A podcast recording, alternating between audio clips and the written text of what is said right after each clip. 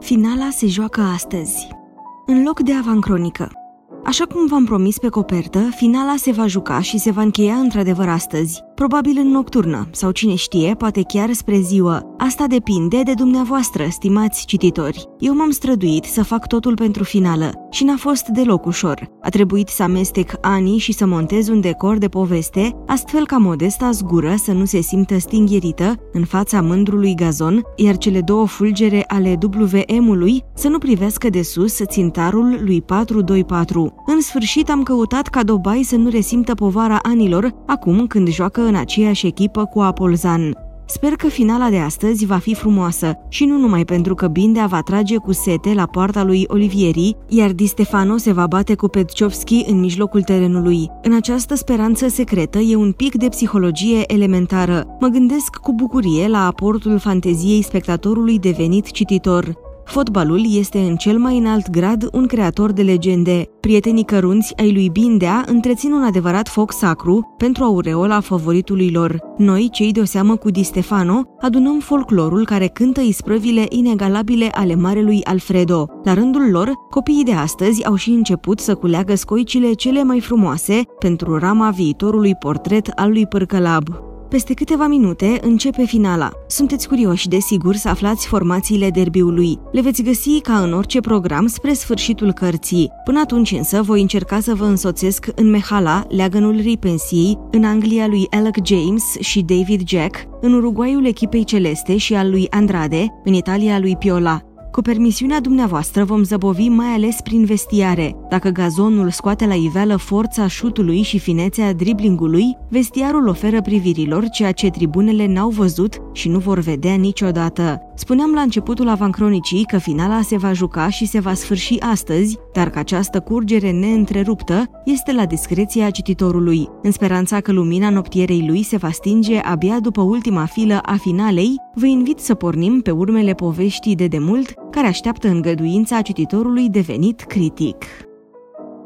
Poveste de demult Mă uit într-un caiet vechi. Îl știu pe din afară. Deși în iarna asta n-au fost viscole care să-mi acopere casa. Cred că știți povestea cu viscolul care a acoperit casa. Povestea, sau mai bine zis, povestirea lui O. Henry, scritorul american, cel care a început să scrie din plictiseală în pușcărie. Doi prieteni au fost surprinși de viscol într-o cabană și au rămas așa blocați până în primăvară. Între timp s-au certat, autorul nu spune clar motivul, dar bănuiesc că a fost vorba despre apărarea în linie și au rămas muți vreo două luni citind singurele două cărți găsite în cabană. Rezultatul, unul a învățat pe de rost poemele lui Omar Khayyam, iar celălalt tot pe de rost cele câteva mii de sfaturi practice cuprinse în almanahul său. Urmarea, după dezgheț și reîmpăcare, bătălia pentru inima domnișoarei numărul 1 a primului oraș întâlnit în cale a fost câștigată de posesorul sfaturilor practice așa și cu caietul meu vechi pe care îl știu pe din afară și cu care sper să cuceresc inimile îndrăzneților care au cumpărat această carte. Caietul meu, strâns de nu mai știu când, ca într-o menghină, între o mitologie groasă cu poze și o ediție ilustrată a sufletelor moarte de Gogol, cuprinde suflete vii, oameni și goluri. E caietul tuturor jocurilor echipei noastre naționale de fotbal, începând cu 8 iunie 1922, când România a învins Iugoslavia la Belgrad cu 2 la 1 prin golul victorios al lui Guga. Cum vă spuneam, îl știu pe din afară, dar asta nu mă împiedică să-l răsfoiesc mereu, având de fiecare dată senzația că îl citesc pentru prima oară. Tot mai citesc măiastrați carte.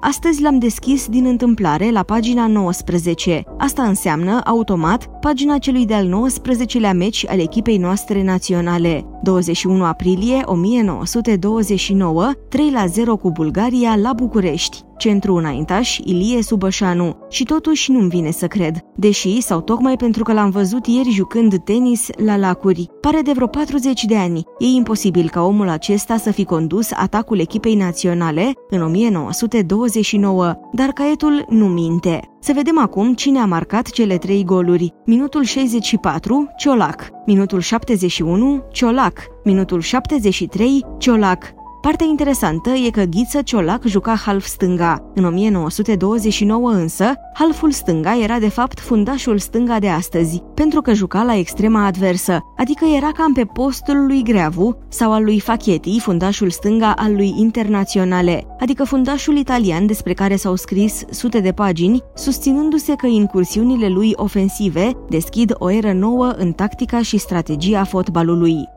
Undeva la Timișoara, în jurul unei mese, câțiva îndrăgostiți de fotbal zâmbesc. Facheti, fundașul, marchează 5-6 goluri pe an, iar ziariștii pompează cerneală cu cisternele. Ciolac, fundaș și stânga și el într-o vreme, a marcat 3 goluri în 9 minute și toți au considerat asta ceva foarte normal. Să ne pară rău, ar cam trebui. Fotbalul de astăzi are prea multe etichete și din cauza etichetelor, gazonul nu mai e verde, ci alb.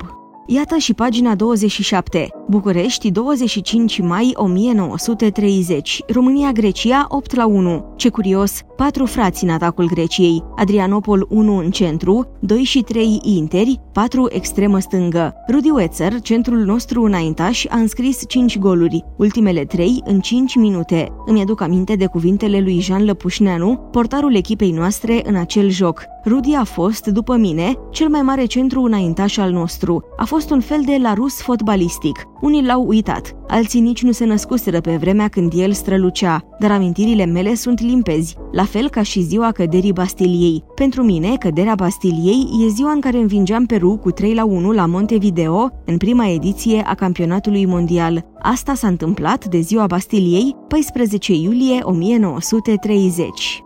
Îl caut pe Rudy Wetzer, marele înaintaș uitat. E într-adevăr un larus. Are mult peste 60 de ani, dar sertărașele memoriei îi sunt intacte. Îl rog să-mi povestească ceva despre jocul cu Grecia, când a marcat cele 5 goluri. Mă pun totuși în gardă. Sau, dacă e prea mult de atunci, măcar o amintire mai recentă din cariera de antrenor. Rudy Wetzer pare surprins și oarecum jignit. Mă crezi chiar atât de bătrân? Da, sunt bătrân, dar uiți un lucru. Noi, fotbaliștii, suntem artiști. O spun cu mândrie și fără teamă de ridicol. Pentru că suntem artiști, memoria întâmplării întâmplărilor din copilărie și tinerețe o avem mai vie ca a oamenilor de rând. Asta am citit-o undeva și am verificat-o din experiență. Iată de ce am să las deoparte amintirile mele de antrenor și chiar pe cele din jocul cu Grecia. Dacă vrei să asculți, am să-ți povestesc două întâmplări din viața Cupei de Aur. Pentru prima va trebui să dăm înapoi exact 42 de ani, ca să ajungem în ziua de 10 iunie 1923.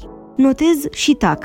Nu mă născusem încă. Era deci în joc cupa de aur, poate cea mai frumoasă și mai scumpă cupă din câte am văzut. Mai frumoasă și mai scumpă decât cupa Jules Rime, pe care am admirat-o imediat după nașterea ei la Montevideo. Partida aceasta din 10 iunie 1923 cu Iugoslavia s-a jucat pe locul unde se află astăzi stadionul tineretului de la șosea, cu mintrii pe stânga, acolo unde sunt azi terenurile de volei și de basket, poligonul de tir, până aproape de Arcul de Triunf. Fiind o zi de vară, a venit lume multă, vreo 3000 de oameni, cei mai mulți în picioare. Tribuna era mică de tot și locurile erau numerotate. Le numerotaseră jucătorii, lipind etichete scrise cu cerneală din loc în loc. Înainte de joc, biletele s-au vândut la botul calului și oarecum benevol. Terenul era împrejmuit doar cu un gărduleț de înălțimea sforii despărțitoare din sala floreasca. Cei mai mulți spectatori ședeau jos pe iarbă. Aproape toți erau bărbați. Femeile cam una la mie și toate trei cu voalete.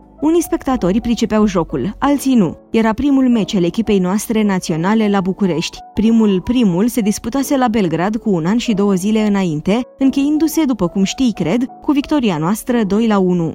Meciul a început cu atacurile sârbilor, dornici de revanșă. Interul lor stânga Vinec a marcat primul gol după o combinație cu frații Zinaia. Echipa noastră nu era sudată. Formația se alcătuise prin însumarea părerilor tuturor, cam cum se formează azi echipele de copii în recreație. Tu cu cine te împaci mai bine, Rudy? Treptat însă am început să ne legăm, dar a venit minutul 39, un minut unic, cred, în istoria fotbalului mondial. În acel minut, fanfara a început să cânte imnul nostru și noi ne-am oprit. Cu o seară înainte, ni se spusese că dacă o să auzim imnul, să ne oprim imediat, pentru că imnul anunță sosirea în tribună a familiilor regale ale României și Iugoslaviei. Și așa ne-am oprit ca niște figurine pe tabla de demonstrație. Sârbii însă nu s-au oprit. Probabil că nu li se comunicase acest ciudat protocol și astfel același Vinec a mărit scorul, slalomând fără împotrivire printre jaloane. În pauză, numărul spectatorilor a crescut. Trăsurile se opreau din curiozitate. Din când în când se auzeau strigătele bragagiilor. Imediat după reluare, cam la două minute, noi am redus scorul prin Ronai. În tribună și pe iarbă a fost o bucurie de nedescris. Trompeta lui Tudorică nu s-ar fi auzit în acea zi de iunie 1923. Arbitrul austriac Creciuri a fost nevoit să oprească jocul pentru două minute. Spectatorii au fost rugați insistent să șede pe teren pălăriile de paie pe care le aruncaseră în momentul în care portarul sârb Friedrich scotea mingea din plasă. Până la urmă însă, deși am presat, ajutați de public, n-am putut schimba scorul. Cupa de aur lua drumul Belgradului. Și acum partea a doua. A trebuit să așteptăm trei ani și jumătate. Trei ani și jumătate. Asta e o raritate pentru palmaresul întâlnirilor româno-iugoslave, dar sârbii aveau cupa de aur și puteau să aștepte, ca un campion mondial de box care își amână mereu challengerii. Noi însă în cele din urmă a venit și ziua mult așteptată, 3 octombrie 1926. Meciul s-a jucat la Zagreb. De asta dată, noi am deschis scorul și am ținut rezultatul până la pauză. 1-0 la Zagreb era oricum un mare succes, dar în primele 5 minute după reluare, interul dreapta iugoslav Perzel ne-a aplicat un 1-2 prin surprindere, înscriind două goluri în două minute. Jocul a continuat rapid și dur. Îmi aduc aminte că aveau un fundaș și stânga, Rodin, care se ocupa personal de mine și de Guga. Totuși nu ne-am speriat. Atunci Rodin, întrucâtva jignit de această nepăsare, l-a chemat în ajutor pe colegul său de linie, Ivkovici. Asta l-a despovărat mult pe extremul nostru stânga Kilianovici, care a egalat. Mai sunt 20 de minute de joc. Atacăm din nou. Am mingea, trec linia de centru, mă uit în dreapta. Centrul half al sârbilor, Premăl, e călare pe Guga. Mă uit în stânga. Kilianovici se simte vizat și aleargă pe tușă. Îl atacă Marianovici, vestitul Moșa Marianovici. Kil încearcă să-l dribleze, dar e blocat. Atunci țâșnesc spre stânga, aproape de corner. Kil mă vede și îmi retrimite mingea. A fost un triunghi clasic cu o latură de vreo 20 de metri prima și de vreo 30 cealaltă. Mă aflu totuși într-o poziție grea. Intru în 16 ca să-mi creez unghi de șut, dar portarul Friedrich e gata să-mi plonjeze la picioare. Îl driblez lung. Copii, să nu driblați niciodată scurt atunci când portarul se aruncă la picioare. E pericol mare și mă pregătesc să șutez, deși unghiul continuă să fie foarte mic. În clipa aceea însă aud un strigăt formidabil. Rudy! Mă uit. Guga a scăpat de premăl și aleargă ca Peter. Îi trimit imediat mingea. Rodin atacă prin alunecare, mai mult omul decât mingea, dar Guga sare ca la triplu salt, zboară spre minge și șutează din vole. Mingea lovește bara transversală și bara se zguduie. Eram acolo. Apoi mușcă varul liniei de poartă și din nou revine în bară. Ce forță avea șutul lui Guga. Mă uit electrizat. Mingea prinde muchia dintre plasa a barei, cade în poartă și printr-o nouă zvâcnire atinge plasa, anunțând întregului stadion golul. Consternare în tribune, 3 la 2 pentru noi și mai sunt doar 20 de minute de joc. Toată faza pe care ți-am descris-o a durat cel mult 10 secunde. Sârbii atacă din nou, dar noi ne apărăm cu furie, fără să ne retragem. Îmi atac adversarul direct, halful centru, chiar în propriul lui careu. Nu-l pot lăsa să joace mingea. Ceilalți fac la fel. Guga aleargă pe tot terenul, îi driblează pe toți, se joacă într-un ritm infernal. Mingea continuă să fie departe de poarta noastră, deci cei care atacă, sau mai bine zis încearcă să atace, sunt tot sârbii. Pe vremea aceea, acum 40 de ani, nu știam ce este pressingul, dar îl foloseam inconștient. Întotdeauna și pretutindeni, nevoia este cel mai mare creator tactic. La urma urmei, tactica înseamnă picioare tari, dribbling fin, șut puternic și plămânii de 6000 de centimetri cubi. Jocul se apropie de sfârșit, dar tribunele urlă ca la luptele cu tauri. Cu 10 minute înainte de final, Zombori e lovit. Jucăm în 10 timp de 5 minute. Simt că nu mai am aer. Când îl văd însă pe Zombori reintrând după vreo 5 minute, în care timp doctorul Teofil Morariu a stat aplecat asupra lui, simt că renasc, deși Zombori se împleticește în poartă. De pe margine, Teofil Morariu ne strigă că mai e un singur minut. Asta ne mai dă puteri. De unde oare? Sârbii sunt și ei sfârșiți. Aleargă ca niște fantome. Mai sunt, cred, vreo 30 de secunde. Încerc să driblez. Trebuie să țin mingea. Mă îndrept spre stegulețul de corner. Mă întorc. Nu vreau să pierd mingea. Nu mai vreau repuneri în joc. Au trecut și cele 30 de secunde, dar arbitrul, un cehoslovac, Stepanovski, nu fluieră. De pe tușă, Morariu își ciocănește ceasul de la mână cu unghia arătătorului și strigă în gura mare, vremea, vremea, în speranța că Stepanovski îl va înțelege. În sfârșit, în minutul 93 se aude și fluierul izbăvitor. Cel mai greu meci din viața mea se încheia cu o mare victorie. În vestiar, zomborii cade din nou leșinat. Îl ținuseră doar nervii. Guga toarnă o găleată de apă peste trupul lui inert. Doctorul Morariu nu are nimic împotrivă. E obosit și el. Zomborii își revine. În schimb, mie îmi vine să vomit. Și vomit. Nu sunt singurul. În autobuz, spre hotel, totul îmi apare ca prin ceață, dar simt o bucurie imensă. Cupa de aur e a noastră. La 8 coborâm în hol. Suntem livizi. Intrăm în restaurant. Ambele echipe. Cupa de aur, cupa noastră, e plină cu șampanie. O trecem din mână în mână. E grea. Sorbim. Eu beau după Rodin. Râdem. Ne-am împăcat din priviri. Sunt cam amețit. Dintr-o singură sorbitură, mă uit la Rodin, omul care m-a cosit de atâtea ori. Când dorești ceva foarte tare, uiți uneori că pe teren jucătorul trebuie să, să și așa mai departe. Poate că și eu, în locul lui, N-a trecut nicio oră. Sunt frânt. Puncte negre aleargă pe fața de masă albă. Ploapele parcă mi le-a înlocuit cineva cu niște scoici grele și fierbinți. Oh, cât aș dormi! 9 fără 10. N-a trecut nicio oră, dar banchetul doarme. Sârbii moțe și ei. Urcăm spre camere. Ce faine sunt balustradele. Mă culc îmbrăcat. Mă trezesc. E 11. Am dormit 14 ore. Așa s-a încheiat banchetul cupei de aur de la Zagreb. Un banchet de 50 de minute. Există și asemenea banchete, după cum există și banchete la care poți chefui până la ziua. Totul depinde de cât ai dat pe teren.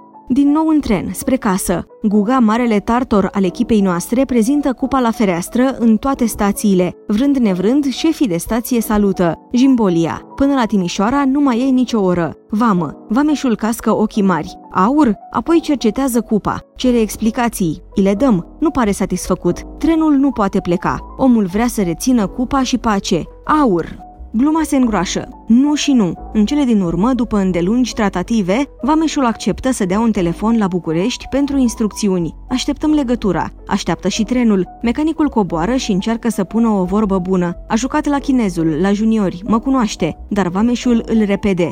Așteptăm. În sfârșit, la telefon Bucureștiul. Liniște. Liniște. Vorbește domnul Vameș. Vameșul explică, apoi tace și ascultă. Încercăm să ghicim. Nimic. Sfinx. Pune telefonul în furcă. Așteptăm. Mecanicul se supără de-a binelea. Hai odată măi, frate, că mă apucă noaptea. Vameșul se ridică în picioare, își trage manșetele și ne comunică pe un ton oficial. În mod cu totul excepțional, s-a aprobat scutirea de vamă. Pornim. De pe peron, un om ne salută cu pălăria sus. E Vameșul.